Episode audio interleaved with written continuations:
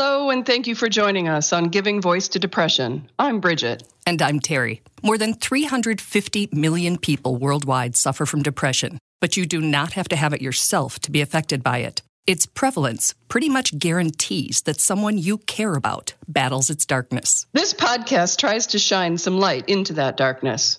We're not experts and we're not therapists. We're sisters and best friends who live with depression and who are committed to encouraging healthy, healing conversations about mental illness. Season three of this podcast is sponsored by the Charles E. Kubly Foundation, which supports efforts to reduce the stigma of mental illness. We are solely responsible for podcast content. Hi, Terry. Hello, Bridget.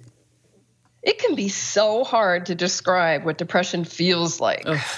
and how we manage it or beat it back and sometimes how we fall victim to it. Yeah. It can be hard to describe even to ourselves, but harder to describe to someone else. Mm-hmm. And today's guest, Brent Williams, took on that challenge and he wrote a graphic novel revealing his inner world during his struggles with anxiety and depression.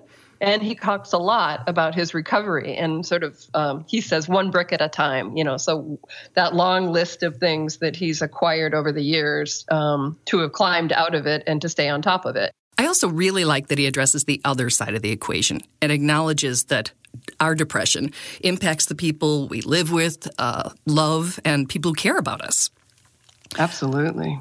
But mostly the thing I liked was that his story was presented as a journey of redemption and growth and hope. And that's just so different than some, you know, failing or some dark, dark, dark, shameful thing. Yes. And let's listen as Brent gives his voice to depression. Well, I guess that's what I want to start out with is why did you choose to do it in the format of graphic novel? It had to be in a graphic novel form because it was the only device that I could think of that could communicate a lot but without words because when, when I was depressed, I remembered how hard it was to read. At one point, I actually couldn't read. I couldn't focus on words at all. So it had to be visual. It had to be a personal story, not bullet points and self help sort of book type things. And it was such a good way for me to sit quietly and recover over this period of three and a half years that it took me to write it. I mean, if it had been a, a sit down and write in a few months type of book, I don't think it would have had that same depth or um, honesty. And it is a very honest account. And I just want to say thank you very much for sharing your story and being as honest as you were. Mm-hmm because um, you know that's what giving voice to depression is all about is let's just do that process do that struggle to put the words to it so that we can relate to it differently. And if that mm. helps other people which it does then that's great too. That's exactly it. That's the priority. Isn't it funny how that's such a common experience? And i wasn't conscious of it at the time though. But i knew when i was writing it i was writing it for myself Mm-hmm. I really was aware of that. And the publishing was like, okay, well, now publish it with a view to other people reading it. But, mm. yeah. Man, when you're in it, it doesn't feel like there's anything that's going to help shift you out or thin the thin the darkness. And you no. know, you're a living example of someone who realizes that it's you know a compilation of things and it's and it changes and and that they it's doable and you can walk through this. Mm. Small steps because it is a tough illness. You've got to just make small gains and build. So I love the expression build your recovery. Sort of just imagine you're building a brick wall.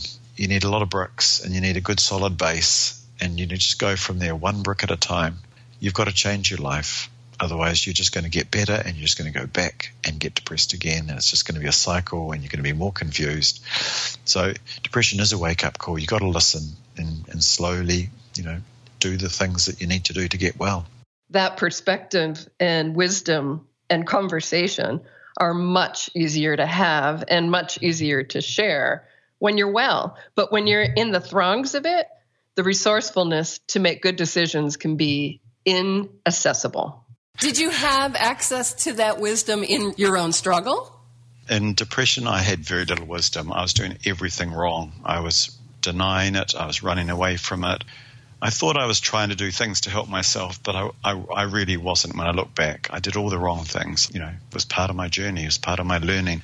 But yes, I left everything. I just turned my back on my family, my children, my um, business, walked walked out on it, my city, my country, and just went and hid. mm-hmm. and, and shame. So you've got to be very careful about what you listen to while you build your recovery because depression's cunning lies are really convincing. It was the voice of depression I now see. You know, that's what depression wanted me to do and anxiety wanted me to do. A wise voice now would say, stay close to those, to the loved ones. And it's hard if they don't understand depression and they're not really treating you as you, as you need to be. Almost like a person who's had a brain injury with a lot of care and love and nurturing you through back to full health but you, you know, I needed to stay close to friends, family, familiar things. I needed to go into therapy. Um, I needed some medication. I needed to do a whole lot of things, and I ran from all those things in that putting the arm around the reader and in that process of sort of sharing the wisdom that you've accumulated only through going on this journey, you tried a lot of different things to kind of help or manage yourself. Mm. And the list is long, and I really yeah. appreciated that. In the book, you mentioned, you know, sort of shifting your attention back to the breath, and, and you said that mm. you would even say to yourself, You're okay, you're not in danger, just breathe. I'm really interested in practical advice. So, mm. did you did you find a particular technique that worked best for you? I know what works for me, and it's it's really really simple. Every morning, I would just lie in bed on my back, and I put one hand on my belly and one hand on my chest, and I just learned that if my bottom hand on my belly was going up and down, and my top hand on my chest was just staying pretty still, then I was breathing properly, and that was how I taught myself, and I still use it all the time. You know, I got into a stressful situation last week and I just stopped and just noticed what I was doing. I started focused on my breath and I said, What do you need to do? And I put that in place. And within a couple of hours, I'd had a swim, got myself some food, gone to a park, sat down, and I just felt a completely different person. So, great, well done. You've looked after yourself. Now you now you can do whatever you want to do.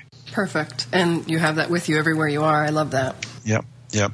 And if ever I'm ruminating, the breath will sort the rumination out. The rumination's not real, the breath is real. And you focus on the breath, and the rumination will just, just slowly dissipate. Beautiful. You said uh, what you do and what you think actually changes the physical structure of your brain. I'm also a neurofeedback practitioner, and we use the phrase, what fires together wires together.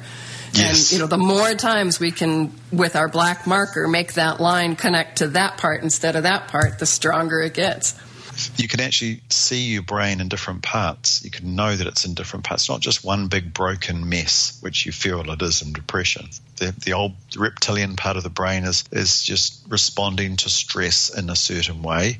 But, you know, we've got these other parts of the brain that can say, okay, it's okay, you're safe, calm down, just breathe, watch your breath. That is so exciting and empowering that wow, you can observe, you can improve, you can strengthen. It's, yeah, it's really cool. Absolutely. And how did talk therapy? I know that you tried several people before you found a right fit, but it seemed yeah. like when you did that she was truly a, a portal for you initially I needed to express myself very physically, you know, through grieving and tears and convulsions. And through that, I just got released of a whole lot of stuff. Mm. It was fantastic. And every session is different she, she just moves to what I need. It's often not necessarily what I want, but it's what I need. By the time I go out or an hour later, I'm thinking, wow, that was really powerful. What a gift. You also mentioned kind of how others, uh, I think I'm actually going to read a quote from your book, others don't need to do anything. Just ask what it feels like, listen, and be patient. Just be with me. But friends yeah. and loved ones find this really hard to do. Your illness is very unsettling for them. And that is a theme that just comes up with every single person that we talk to. It's that being met, that just be with me. And sadly, my family couldn't.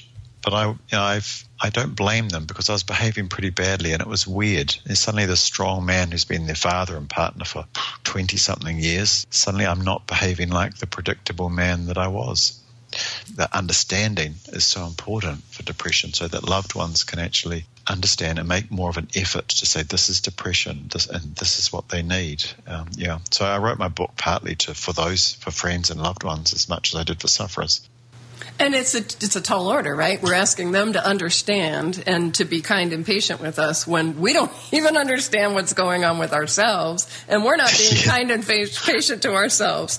Yeah. It's, it's it you know it truly is a time of need. Yeah, yeah. And did you decide to take meds later on, or I know you went into it at the beginning not wanting to? Yeah, medication thing was a big, it was just a big hurdle for me, and I sort of overcome it to some extent, overcame it. I really wanted to try and look at alternatives, but I think I could have got there faster. The depression could have been less severe. Um, consequences could have been a lot kinder if I had tried and maybe it would work. You know, a couple of psychiatrists suggested that actually my type of depression would have suited an, an SSRI. So, you know, I feel looking back that I should have given it a go, but I didn't. I didn't. Yeah, I mean, you just do what you do.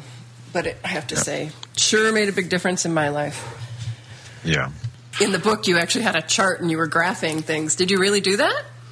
Totally. You yeah. did. Every, everything in the book is absolutely what I did, what I said, or what was said to me. Um, yeah, the, no, the mood chart was great. It really gave me something to focus on. It gave me a project. So instead of running away and just trying to deny and just being in pain, I actually, okay, we've got a job here. How are you today? Was the, what was the reason for that? Oh, I did that. Yeah. Because the, the mind is so foggy in depression. I couldn't remember from one day to the next what was working and what wasn't.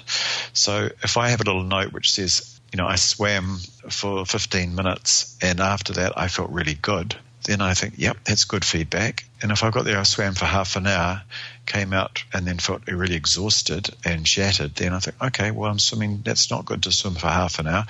Keep, keep it to 15 minutes for a while until you're a bit stronger. So it's all that lovely feedback. Brilliant. Simple and brilliant. I love it got me to open my journal three times a day morning, noon, and night. I noted my moods. And then if I had my journal open, then I usually wrote something a little bit more. I come from a legal background. You know, I come from a, a background which is not, you know, known for its artistic expression. And then you wrote a book. It's awesome. I love it. Yeah. Yeah as those months passed and as you got stronger, and I'm, again, I'm going to quote the book, uh, there was a strange ambivalence about leaving depression behind. It had been my companion for so long. It made me suffer. It turned my life upside down. But it also opened me up and showed me things about myself and my world that I may otherwise never have seen. Mm, yeah. It, overall, it was not a good experience, and there were some terrible times and times when I wanted to end my life. But I haven't gone back to who I was. You know, I am this person that's absolutely been shaped by my depression, and some of that is good. I have learned so much. I'm a very different person. And people notice that, and they say that. Even my kids, uh, I've got time to stop and observe and just be with people that I didn't have before. I was this ball of energy. I was driven and ambitious, and you know, depression has changed all that. I can hear that you like yourself more too now. Absolutely. Beautiful. Yeah. Beautiful. Yeah. Mm, small steps because it is a tough illness. The way you said depression is a wake up call, that's something we have not had anyone say before. That's something I haven't heard before or necessarily even really um, thought about, but I agree with him. Yeah, there's lots of hard work that we need to do, and sometimes we have to have our back up against a wall to do it. But that doesn't make it easy. It does not and he tried a lot of things and they didn't all work. And that's what i love the most about the book you know is it's not this nice little neat package. It's a messy journey. Mm-hmm. and and indeed it is. It is a messy journey. It's beautifully illustrated and the drawings and paintings and pictures express the message just as much as the words. If brent's story resonates with you and you want to learn more the title again is out of the woods Thank you, Brent, for your honesty, your vulnerability, and your practical self care suggestions. And thanks for all the tips on breathing. I'll put those into uh, action over the holidays. Bye, Bridge. Bye, Terry. We hope that our podcasts bring about a little more understanding or help people articulate their experience of depression a little more. And thanks to each and every person who's digging deep and finding the words and finding the courage to give voice to depression. And you can find our podcasts on our website, givingvoicetodepression.com, as well as on iTunes, where we hope you will subscribe, rate, and respectfully comment. And please remember if you're hurting, speak up. If someone else is hurting, listen up.